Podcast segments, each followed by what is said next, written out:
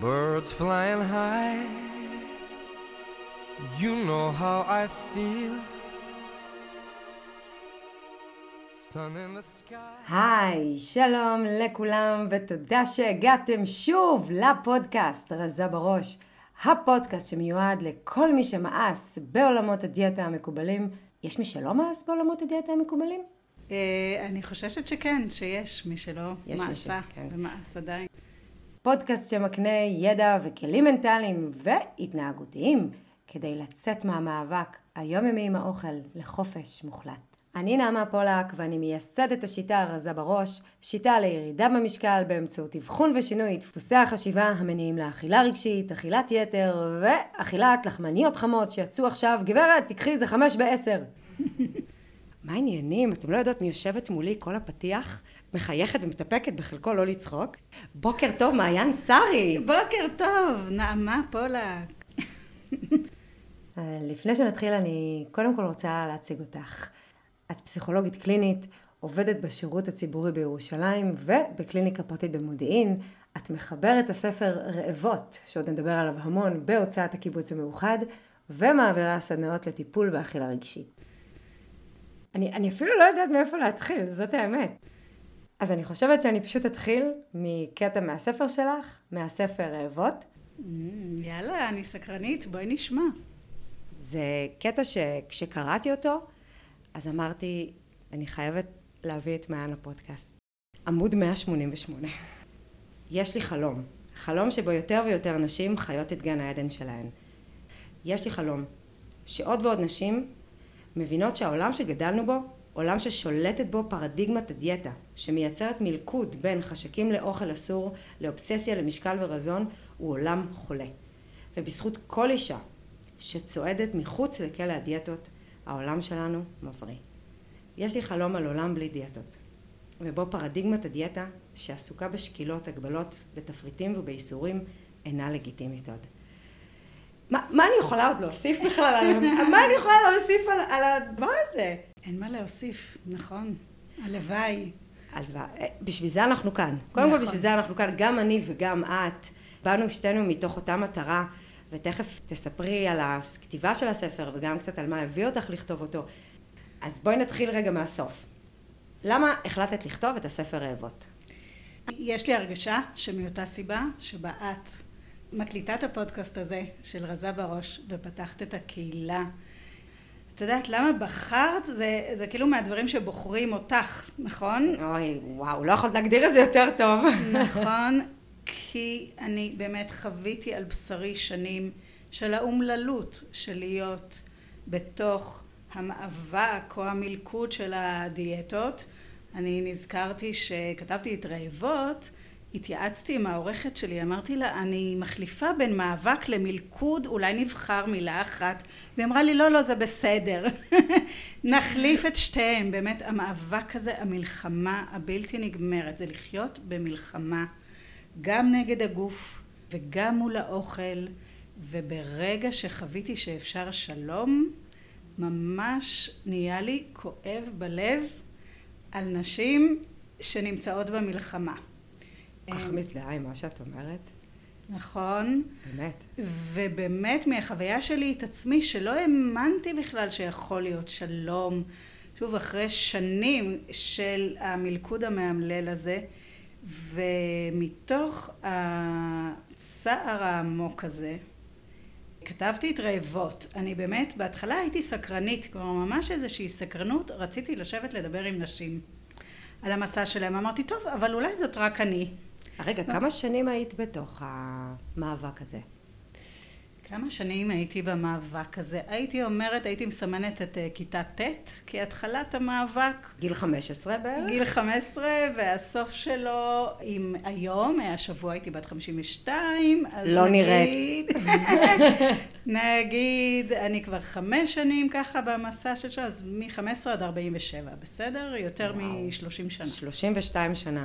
כן, עם גלים, כן? בסדר, תקופות יותר תקופ... טובות, תקופות פחות טובות, תקופות עם עודף משקל גדול, אה, תקופות עם משקל שמי שהיה רואה אותי היה אומר תקין לחלוטין. לא יודע מה קורה בפנים. ולא יודע מה קורה בפנים. וואו, 32 שנה. כן. אז ניגשת אה, סקרנית לדבר עם עוד נשים. ניגשתי סקרנית, ממש התחלתי אה, להתרוצץ בארץ, לעשות רעיונות עם נשים, שבעיקר תיקפו את מה שחשבתי. תיקפו ועוד.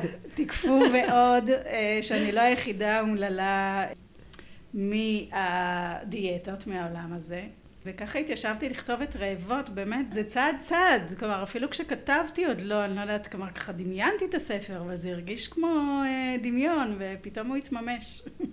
ומה הייתה המטרה שלך בעצם בכתיבה של הספר? באמת המטרה הייתה, היו כמה מטרות. אחת, שנשים שהן בתוך זה ירגישו פחות לבד. באמת להסיר את מחסומי הבושה אה, זה היה חלק מהחלטה מאוד ברורה שאני רוצה לספר את הסיפור שלי, לחשוף את עצמי, שאם אני מספרת רק על אחרות ואני ממשיכה להסתתר, אז אני מעבירה בזה מסר כפול. נכון. אה, וזה לא פשוט, כן? חשיפה לא פשוטה, אה, פסיכולוגית, קלינית, כן? אנחנו רגילים להסתתר מאחורי הנהונים ולהיות אלה שמקשיבים. איפה זה פוגש אותך? בדיוק. זה היה מאוד מאוד ככה מפחיד ותהליך ארוך. אה, אבל זו הייתה מטרה אחת, שלשמחתי אני חושבת שרעבות בהחלט ממלא אותה. חד משמעית. המטרה השנייה הייתה באמת, כיוון שהפרדיגמה של הדיאטה שולטת כל כך חזק, לנסות שהקוראות, שאני מניחה שבתוכן שבויות בה כל כך חזק, לנסות להוציא מהשבי של הפרדיגמה הזאת. כן. אמ, שזה קשה וזה מסע שגם הלוך חזור התודעה שלנו שבויה שם מאוד מאוד חזק. זאת שפת אם. זאת השפת האם בדיוק. שפת הדיאטות ממש שפת ללמד אם. שפה חדשה.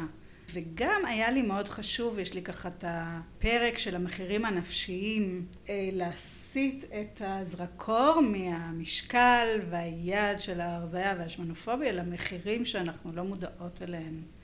בכלל שהן עצומים ונוראים ואין להם שום קשר למשקל. כמו מה? איזה מחירים למשל?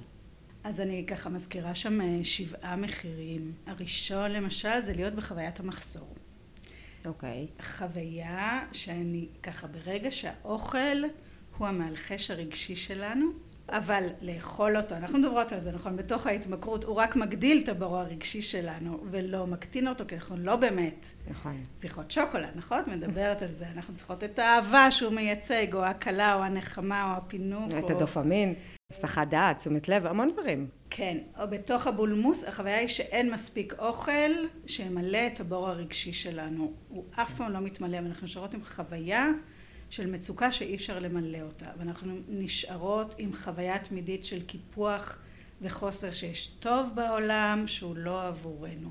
לעומת חוויה של שפע כלומר ברגע שאנחנו שהאוכל נועד להזין את הגוף וואלה נכון? כאילו הרי אנחנו חיות בעולם של שפע מטורף.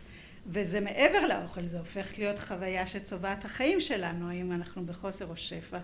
למשל מחיר נורא גדול שאני כותבת עליו של ההסתרה כמעט תמיד האכילה הרגשית נעשות לא תמיד אבל אצל הרבה נשים לבד בהסתרה זה ככה דבר שאנחנו מתביישות בו נורא ובעצם ההסתרה הזאת הופכת להיות מחסום בינינו לבין כל האנשים שסביבנו, גם מעצמנו, אנחנו מסתירות. גם אני בזמנו הרגשתי שבימים מסוימים אני מתהלכת עם איזה מין ענן כזה מעל הראש, או כותרת כמו בסרטים המצוירים, שאם מישהו היה יודע כמה אכלתי אתמול בלילה, או מה אכלתי אתמול בלילה, הוא היה חושב עליי דברים נוראים. אה, אני הסתובבתי עם הענן הזה אה, מעליי המון מהזמן. אה, אנחנו מכירות את זה, את הלהסתיר את העטיפות בתחתית של הפח, אחת המרואיינות שלי דיברה איתי על ללכת כמובן לזרוק לפח הגדול, בכלל לא לפח כן, למטה, כן. כאלה המקומות ש... באמת מלא פעמים האוטו נהיה זירת הפשע, אני כותבת על זה כי באוטו אנחנו לבד, הרבה פעמים בבין לבין. היו ה... לי בנות שסיפרו לי גם שהן אה, אוכלות כל מיני דברים אה, בבית, וכדי שהבן זוג לא ישים לב, הבן זוג או הילדים, אז באותו ערב הן אפילו רצות מהר מהר מהר ל-Yellow, קונות מהר מהר את מה שהם אכלו, שמות בארון, ולא קרה כלום. כן. זאת ממש עבודה. קודם כל זה, זה כמו רומן, זה כמו לנהל רומן. נכון. את צריכה להתגנב בשושו, שאף אחד לא יתפוס, שאף אחד לא ידע. יש בזה ריגוש מצד אחד, לגמרי. אשמה ובושה מהצד השני, בעיקר חוויה של נפרדות באמת מאנשים מסביבך. כן, חוויה שהיא, אני כותבת ברעבות, חוסמת את האפשרות שלנו באמת להתמלא מהאהבה של הקרובים לנו. זה שאם בעלי או חברה או רואים אותי באיזה אופן אה, נורא טוב ונותנים לי מחמאות בפנים אני אוקיי יש לי מחסום כאילו אי כי אם הייתם יודעים מי אני באמת והייתם יודעים מה אכלתי אתמול אז והייתם רואים את החזרזירה הזאת חסרת השליטה חסרת האונים וכו' וכו' כל המילים אז הייתם ברוכים ממני בטח לא הייתם מעריכים אותי ואז שוב זה המעגלים האלה שבבור הרגשי בפנים לא מתמלא כי אנחנו לא מאפשרות לו להתמלא, כי אנחנו לא חשות ראויות לאהבה שאנחנו מקבלות. כן. אז אנחנו לא מתמלאות ממנה, אז אנחנו רק עוד יותר נואשות אליה, ועוד יותר לכן הולכות למצוא את התחליף שלנו באוכל. עוד מחיר קשה, ככה אני מדברת על זה הרבה, אנחנו נפגשות עם חברות, נכון? בבית קפה. וואי וואי. וואי וואי אנחנו שוב אנחנו עסוקות במלחמה. אם אנחנו הגענו למקום הזה גם מצד אחד כשאנחנו מתרגשות יותר מהאוכל שנרשה לעצמנו פעם כי יש לנו תירוץ טוב כי יש איזה חגיגה מאשר מהמפגש עם החברות או גם מפחדות ממנו אנחנו לא פנויות באמת להתחבר לחברות שלנו. נכון אנחנו עסוקות כל הזמן באיזשהו טקסט פנימי בראש. כן.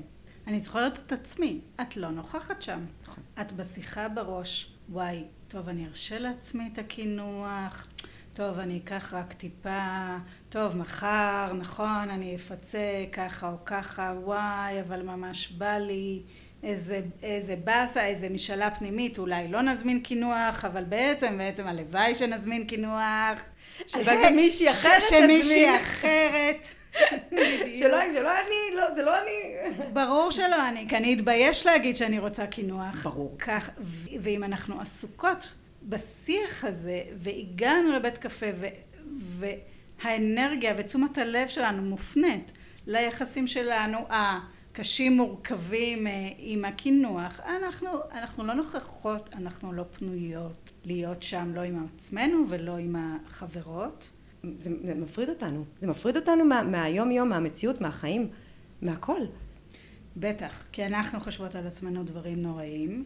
עצם היכולת, תוך האכילה הרגשית, החוויה היא נכון חוויה מוכרת גם את מדברת על אני לא שולטת היד נשלחת מעצמה אני מחליטה בבוקר דבר אחד וכבר כן אולי בשמונה וחצי כן בשבע כשעליתי על המשקל החלטתי שהיום אני אהיה טובה no more no more.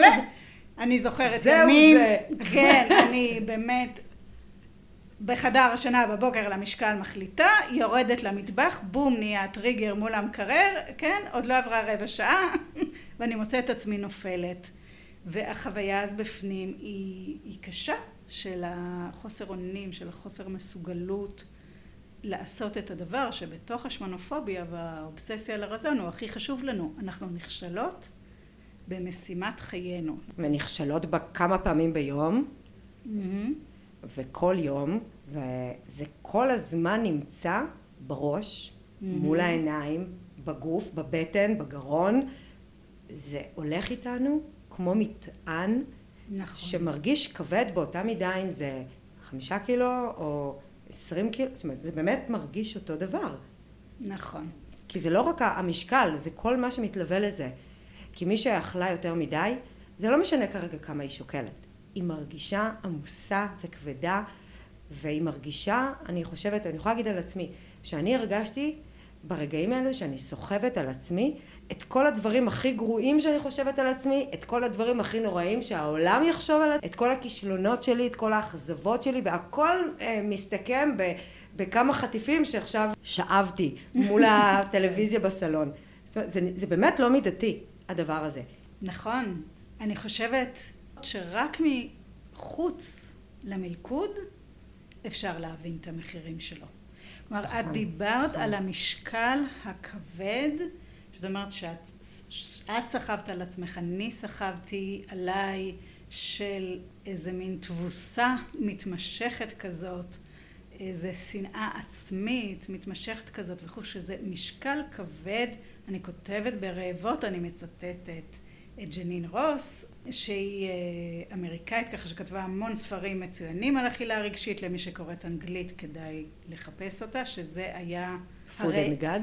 כן, Women Food and God, זה היה הרעבות שלי. קראתי אותו, ושוב, לא הצלחתי ליישם מיד, אבל זה ממש הייתה הפעם הראשונה שראית, שהרגשתי שמישהי מראה לי את הדרך הנכונה, שמהדהדת לי משהו שמרגיש נכון, וזו הייתה ממש התקווה שלי, שרעבות עבור נשים ישראליות יהיה כזה. היא כותבת ככה שזה היה כמו לחיות את החיים עם נעלי עופרת בתוך ביצה, ואחרי השחרור זה חוויה שהיא בעולם בלי גרביטציה. וזה נשמע נורא גרנדיוזי, אבל אני חושבת שזו החוויה. את הרגשת את זה ככה, או במילים שלך את מגדירה את זה אחרת? לא, אני ממש מגדירה את זה ככה. לא מזמן מטופלת שלי, שככה באמת פתאום נחת לה איזה הסוויץ' הזה, הגדירה לי את זה אותו דבר. אז באופן מאוד דומה, ממש חוויית הקלילות שהיא נכון, היא לאו דווקא בגוף, היא בנפש, ככה להוריד איזה מסע כל כך כבד. אני באופן אישי, אני חושבת לפני, זה היה בטח כבר 15 שנה, הייתי אה, יותר רזה באופן, אה, אני לא יודעת כמה מהיום, אבל אז הייתי אומללה, כי זה החזיק שבוע, אני חושבת, שראיתי את משקל החלומות שלה לשנות קידומת, כבר בשבוע הבא בשקילה הוא אה, זלג לו למעלה, כי, כי ככה זה בדיאטה, אנחנו אולי תכף נדבר על, על ההבדלים. אני כותבת ברעבות, בתוך המלחמה הזאת זה להסתובב בעולם שהוא כמו שדה מוקשים. אני, אני חושבת, הוא מלא פיתויים, וכל פיתוי כזה צריך להילחם מולו עם כוח רצון נורא קשה ו, ואומללות, וזו חוויה אחרת להסתובב בעולם אה, בשלום. זה באמת, האם אני מנהלת מלחמה קבועה, כמו ככה יומיומית. יו, מה זה יומיומית? בלתי נגמרת. שעתית, דקתית, שנייתית. נכון. כמות האנרגיה שמתבזבזת לנו על המאבק הזה היא עצומה. ככה אני מצטטת. נשים מבינות איזשהו מה הן היו יכולות לעשות, ליצור, לתת לעולם. להיות. אם, ה... להיות, אם האנרגיה הזאת לא הייתה מתבזבזת. את יודעת שאני הרגשתי ביום יום שאני כל הזמן מפחדת. Mm-hmm. אני מפחדת שמישהי תביא עוגה לעבודה. אני מפחדת שהבן זוג שלי ייקח במבה מול הטלוויזיה ויהרוס לי את ה... מה שהבטחתי לעצמי בבוקר. אני מפחדת לעבור ליעד מאפייה. אני כל הזמן פחדתי. אנחנו מותקפות. מותקפות, נכון, כן. זה מתקיף אותך, כמו שאת אומרת, מישהו מביא עוגה לעבודה. זהו, אני... אני במתקפה. נכנסתי לזון מלחמה. איך הגענו למצב הזה? בזכות הדיאטות. בזכות. בזכות הדיאטות. הגענו למצב הזה. באמת, אם אנחנו מתחברות לזה, אם את רגע עוצרת, על מה אמרת כרגע? אני כל הזמן הסתובבתי מפוחדת. אם אני יכולה להקביל את זה למשהו דרמטי ככל שזה יישמע, אז בחוויה של אובדן למשל, ממישהו שאנחנו ממש ממש אוהבות, יש איזשהו פחד כל הזמן מאיזה פתאום משהו שיזכיר לי אותו. Mm-hmm. את יכולה פתאום להסתכל בטלפון ופתאום תעלה איזה תמונה ומיד חץ בלב. ופתאום מישהו יכול לשאול אותך מה שלום זה וזה ותצטרכי להגיד לו שכבר לא איתנו. זאת אומרת יש איזושהי תחושה שהכאב מחכה מעבר לפינה, אני, אני, אני אחווה אותו, אבל זה רק שאלה של זמן עד שהוא ישתלט עליי במלוא עוצמתו. כמה זה עצוב, כמה זה, זה קשה, מאוד. זה חיים שלמים שככה אני מתנהלת בהם, שוב, גם מפוחדת, גם מתביישת, גם uh, מסתירה, מיליון דברים שהם שוב מעבר לכמה קילו האלה, שזה מחיר כל כך כבד לשלם אותו. אה, זה מעניין שהזכרת אובדן. אה, אני בעבודה שלי כרגע אה, במרפאה מנהלת צוות לטיפול באובדן ושכול. במרפאה אה, שלך? במרפאה? בירושלים, כן, במרפאה ציבורית, ככה יש לי המון מקרים של אובדן ושכול, אוקיי. ואני עוד עסוקה בחיבור הזה שאלה נהיו... את רואה את החיבור הזה? אני עוד מחפשת אותו, באיזה אופנים הוא מתחבר, אני רק ככה זורקת את זה כי אני בטוחה שזה מתחבר. אה, הנה, לי זה התחבר. כן, נכון? זה, זה כמובן לא בדיוק אותו דבר באופן שבו מרגישים את הכאב. שמה שדומה בעיניי בין שני הדברים זה התחושה הזאת שהדבר ההוא שאני לא רוצה לפגוש מחכה לי מעבר לפינה ומתישהו אני אפגוש בו במהלך היום או הפחד מזה שאני אפגוש בו במהלך היום. כן, אני חושבת שעבורי זה, זה חלק אולי מהמשך המסע, כחלק ממה שהאוכל אה, נועד למלא, לברוח ממנו, זה באמת לברוח מכאב של אובדנים, אצלי זה אולי אבא שנפטר בגיל מאוד צעיר, אה, אובדנים אחרים, ו, וזה לא סתם שאחרי השחרור אה, אז הבאתי על עצמי להיות ככה במגע עם המוות באופן יומיומי. זה כי... ריפוי בשבילך? זה חלק מהריפוי שלך? זה חלק אה, מריפוי בשבילי, וגם חלק מ... אה, שוב, איזו שליחות של להיות מוכנה לגעת, לשבת עם הכאבים ה... אולי הכי קשים שיש, כמו אימא שאיבדה את הבן שלה. אני רואה את הפרצוף שלך, נכון, קשה ממש, אבל שבאמת מתוך אמונה גדולה שבלפגוש את הכאב הזה במקום לברוח ממנו יהיה ריפוי. נכון, זה נכון. יהיה הקלה, יהיה כאב מטורף כל החיים תמיד, אבל גם לא להישאר איתו לבד וגם שיהיה ריפוי. אם אנחנו בורחות הוא גדל, זה כמו עם האוכל, את בדיוק. בורחת מזה, זה גדל. את בורחת מלא להרגיש את הכאב, את ממלאה אותו באוכל, אז הכאב גדל או הרגש גדל, הבדידות גדלה, הריקנות גדלה, הכל גדל. נכון. אז שם התחברתי למה שאת אמרת, על ה- לרצות לברוח כל הזמן, ושהריפוי הוא קודם כל לא לסובב את הגב, אלא להסתובב עם הפנים, להגיד, היי, כאב, אני מוכנה לפגוש אותך. אחד הדברים שחשוב אולי לציין זה את העובדה שהבחירה באוכל כמרפא לגיטימי זו בחירה שהיא לגיטימית בעצמה, מה שנקרא. היא, היא בחירה שמושתתת על הבניה חברתית שנעשתה פה לאורך המון המון שנים, גם בישראל, גם בעולם.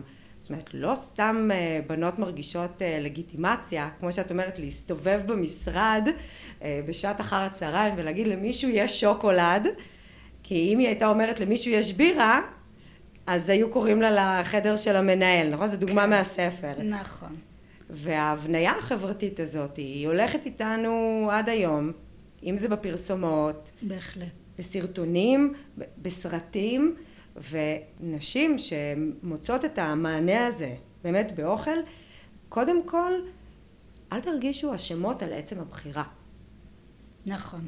אה, אני כותבת ברעבות גם על הפרסומות וההבניה החברתית, גם על חוויות הילדות, אני יודעת שגם את ככה דיברת על זה בפודקאסט, נכון? החיבור הזה שכמובן שכל תינוק שנולד זה הדבר הראשון ככה ש...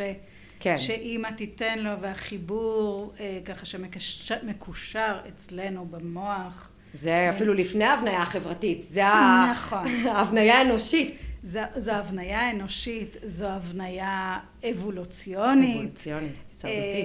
אמ, אני אוהבת, זה אולי לא מה בדיוק שאת דיברת, ככה אני זוכרת אה, ששמעתי איזו הרצאה של אה, תיאוריית הבוס של אריאל דרבסי נראה לי, שנפטר כבר זיכרונו לברכה, שהוא דיבר על אה, שהוא מבחינה אבולוציונית, על, על מי שרד, איזה, כן, מהאדם הקדמון, זה שהיה אוכל במערה והוא אמר לא זה בסדר אני כבר לא רעב, הספיק לי, זה שאמר יש אוכל אני אוכל ממנו, נשמע מאוד עני. ומי שרד, כן? זה שאמר אני אצא לרוץ כי אה, בא לי, או זה שאמר אני שומר את האנרגיה שלי ואני לא זז לשום מקום רק מתי שאני חייב. כלומר לא, ואני אומרת את זה כי לי זה ממש עזר. בשביל ששוב נהיה בחמלה, בסליחה, בהבנה כלפי עצמנו ולזה נוספות, כן, הפרסומות, ההבניות חברתיות ש... שאומרות כל הזמן, המון פעמים זה בצחוקים ובדיחות וכזה, נכון? אני מצטטת ברעבות את הפרסומת הגאונית של רולדין, רולדין, אופים, אושר, ובאמת, זה המוח שלנו קולט את זה.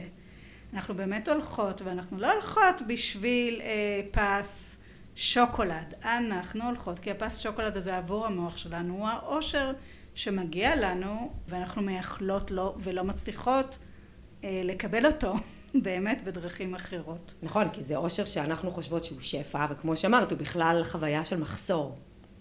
נכון, כלומר באמת, שוב, בטח כשאנחנו בתוך המלכוד וסיימנו את אה, פס השוקולד ומיד אנחנו שונאות את עצמנו שוב ומתחרטות. תוך כדי גם, את תוך מתכוונת. כדי גם, ומחר נתחיל דיאטה וכו' וכו', אנחנו משלמות עליו מחירים בכל מיני רמות, והרבה פעמים לא ממש נהנות ממנו, כי אנחנו מסתירות מעצמנו שאנחנו אוכלות אותו וכו', אבל אנחנו לא מצליחות לעמוד בדחף, כי אם אנחנו אומללות והמוח שלנו, את תגידי התת מודע שלנו, נכון, למד, הפנים, ש... זה יהיה עבורנו הקלה ואושר, אז הוא צועק עלינו, לכו תיקחו את זה. נכון, יש לנו עיגונים, זה נקרא עיגונים, או התניות נירולוגיות. כן. יש. לנו התניות נירולוגיות על כל דבר ועניין, הרי המוח לא חושב בחלל ריק, כל דבר נכנס לתבנית, כל דבר מקבל רפרנס. את נכנסת לחדר, את מסתכלת, את יודעת באיזה חדר מדובר, לא צריך להסביר לך שזה חדר שינה, ולא צריך להסביר לך שזה מטבח. ואנחנו מחזיקים את הספרייה הענקית הזאת, המטה דאטה הזה פה מאחורה, מאחורה של הראש, ואנחנו לא יודעות מה באמת אה, נמצא שם. כן, כן, אנחנו, רא... שוב, כשאנחנו מסתובבות אה, בקניון, ברחוב, בב... בכל מקום, זה חלק מהבעיה שאמרנו, שבאמת האוכל בכל מקום, אה, ונמשכות כמו מגנט, ובאמת אלה טריגרים, כלומר, כן, באמת, כפתורים. ש... כפתורים שנלחצים. ומופעלים, ובאמת זאת הבעיה, זה חלק ממה שאני מתארת, שברגע שיצרנו תלות רגשית באוכל, אוקיי? ברגע שהאוכל הפך להיות, אני כותבת ברעבות, המאלחש הרגשי שלנו, האקמול שלנו עבור כאבי הנפש, נכון? Mm, המוח שלנו. האקמולים טעימים. האקמול הטעים הזה, שהוא, נכון, אם נמשיך עם המטאפורה, הוא באמת ברגע המיידי אולי טיפה אה, מאלחש את. או מוריד את הכאב ראש הנפשי אבל התמכרנו אליו כלומר ואז אחר כך ת, תרד ההשפעה רק יהיה יותר כאב ראש וגם באיזה אופן שקשה להבין אם המוח שלנו למד שהאקמול המתוק טוב לו הוא ייצר לנו כאב ראש כי הוא רוצה אותו כן זה נכון את יודעת, אני מה זה שמחה שאת אומרת את זה, כי הרבה פעמים אני מנסה להסביר שהמוח שלנו יודע לייצר מכאובים למיניהם, mm-hmm. בין אם פיזיים או נפשיים, כדי להשיג מטרה מסוימת. כי יש לו רווח בזה, יש לו כוונה חיובית. ואומרים, מה הכוונה החיובית בכאב ראש? יש כוונה חיובית בכאב ראש. אם לא הייתה כוונה חיובית זה לא היה קורה. בכל דבר שהמוח עושה או שהגוף עושה, יש כוונה. שום דבר לא נעשה סתם. המוח שלנו הוא מחשב על, שעוד לא הצליחו להבין פסיק קטן מהיכולות המופלאות שלו. ובטח ובטח כשאנחנו מדברות על אוכל שקשור אצלנו בכל כך הרבה נתיבים, שנים, זיכרונות, ושוב, יש המון המון דאטה אצלנו בראש שאומרת, אוכל זה טוב, תאכלי. נכון. קרה ככה, תאכלי. קרה ככה, תאכלי. נכון, נכון. המוח שלנו הוא קודם כל אה, מכונה הישרדותית. נכון? הוא קודם כל, מה שאכפת לחלקים ששולחים אותנו לאכול זה ההישרדות שלנו. נכון. לא ההצלחה שלנו. לא המשקל שלנו. לא המשקל שלנו, לא החלום שלנו לעוד חמישים שנה. קודם כל אני צריך לשרוד את היום. והמוח שלנו הוא באמת מכוות באיזשהו אופן שעבורו למשל בדידות היא סכנה קיומית. נכון. בסדר? זה הכל. עכשיו, בדידות היא לא סכנה קיומית, אבל יש כאלה... היום לא, היום לא. היום לא, אבל... אבל זה אבולוציונית כן, בדיוק, בדיוק. קודם כל, כשנולדנו, אם היינו לבד, אנחנו פשוט באמת היינו מתות, וגם... לפני אני לא יודעת כמה שנים זה, שוב לא היינו שורדות אה, נכון. בג'ונגל לבד ללא השבט ולכן בדידות, דחייה, השפלה, פגיעה, כל אלה הם באמת מכוותים כסכנה קיומית שהמוח שלנו מתגייס לשמור עלינו מהן ולהציל אותנו והוא לומד שבעזרת אוכל. מאפה קינמון אה, מאפה קינמון, כן. אוכל באופן כללי, נכון? ביסלי לאחרו, אנחנו יכולות... ביסלי גריל, במבה נוגת, רגע אני אגיד את כל המניפסט שלי, דוריטוס, ביסלי גריל, במבה נוגת, שטוחים, פופקורן, אני, יש, יש עוד, כמו שהבנת אני איפשהו באזורים האלו. אנחנו יכולות כל הפודקאסט רק להמשיך לזרוק אה, את אני עושה את זה ה- בכל תחילת פרק. את עושה את זה בכל תחילת פרק, בדיוק. אני גם, המאפה קינמון הוא רק האחרון בשרשרת. לא, אני, אני לא יודעת אם, את- אני מניחה שגם אה, ככה מאזינות יכולות לצבוע תקופות חיים באוכל שהם היו הכי מכורות אליו, בסדר? אני יכולה... וואי, ל- נתת פה עכשיו משהו שאף פעם לא חשבתי עליו.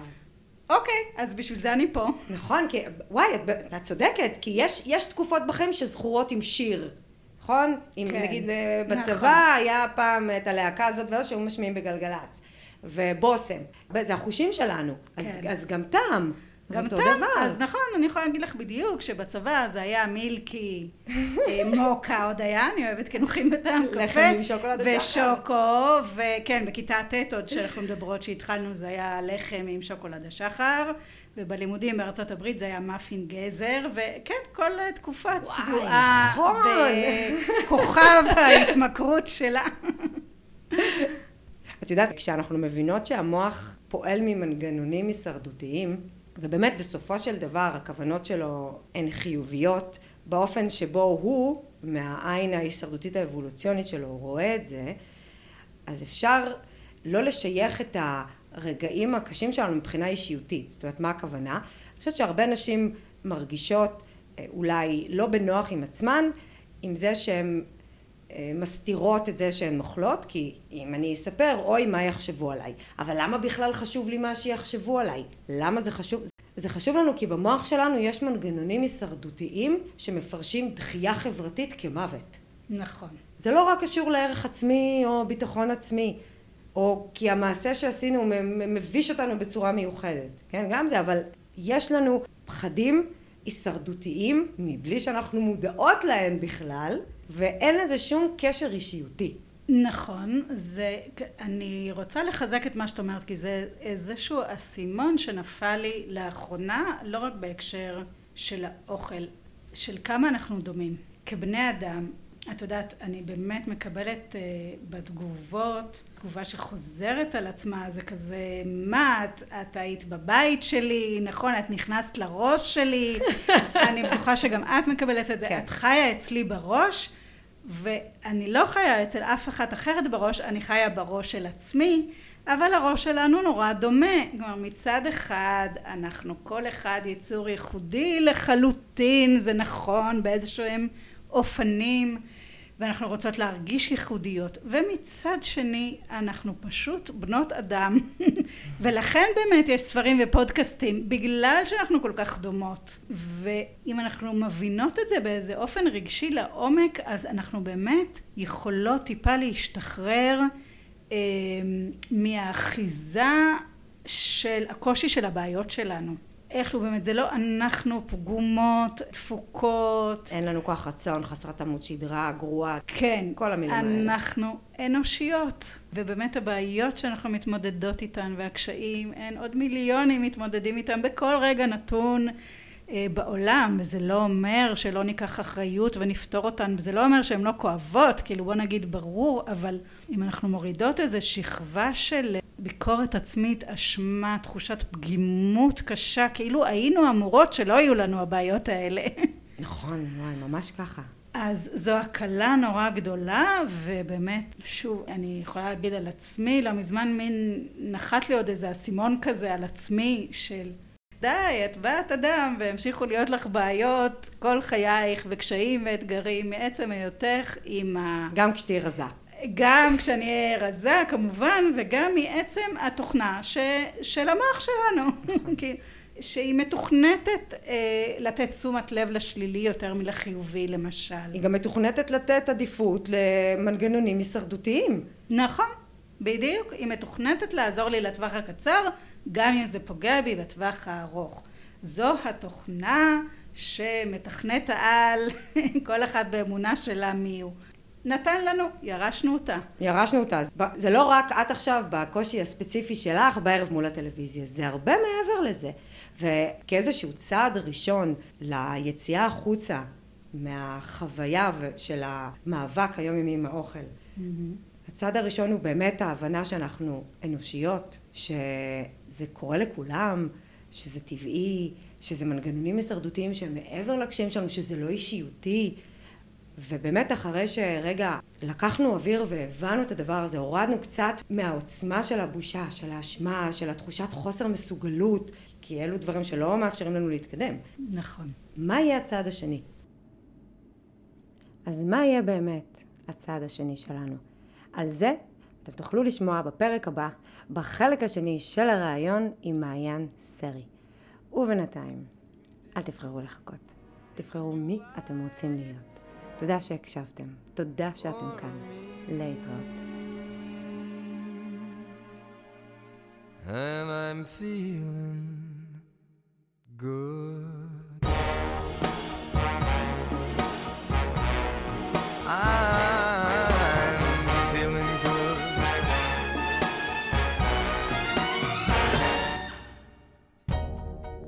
Fish in the sea, you know how I feel. River running free, you know how I feel blossom on a tree. You know how I feel. It's a new dawn, it's a new day, it's a new life for me. And I'm feeling good.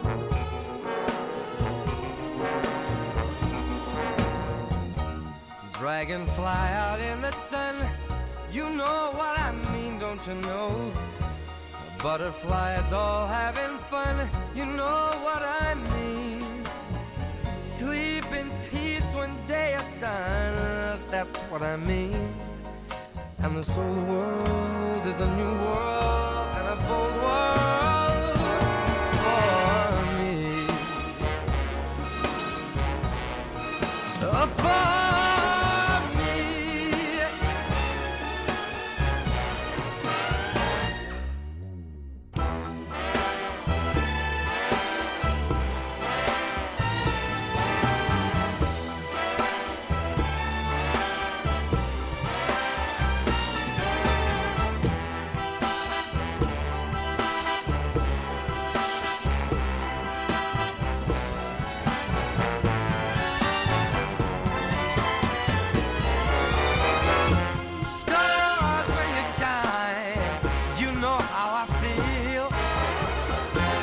scent of the pines.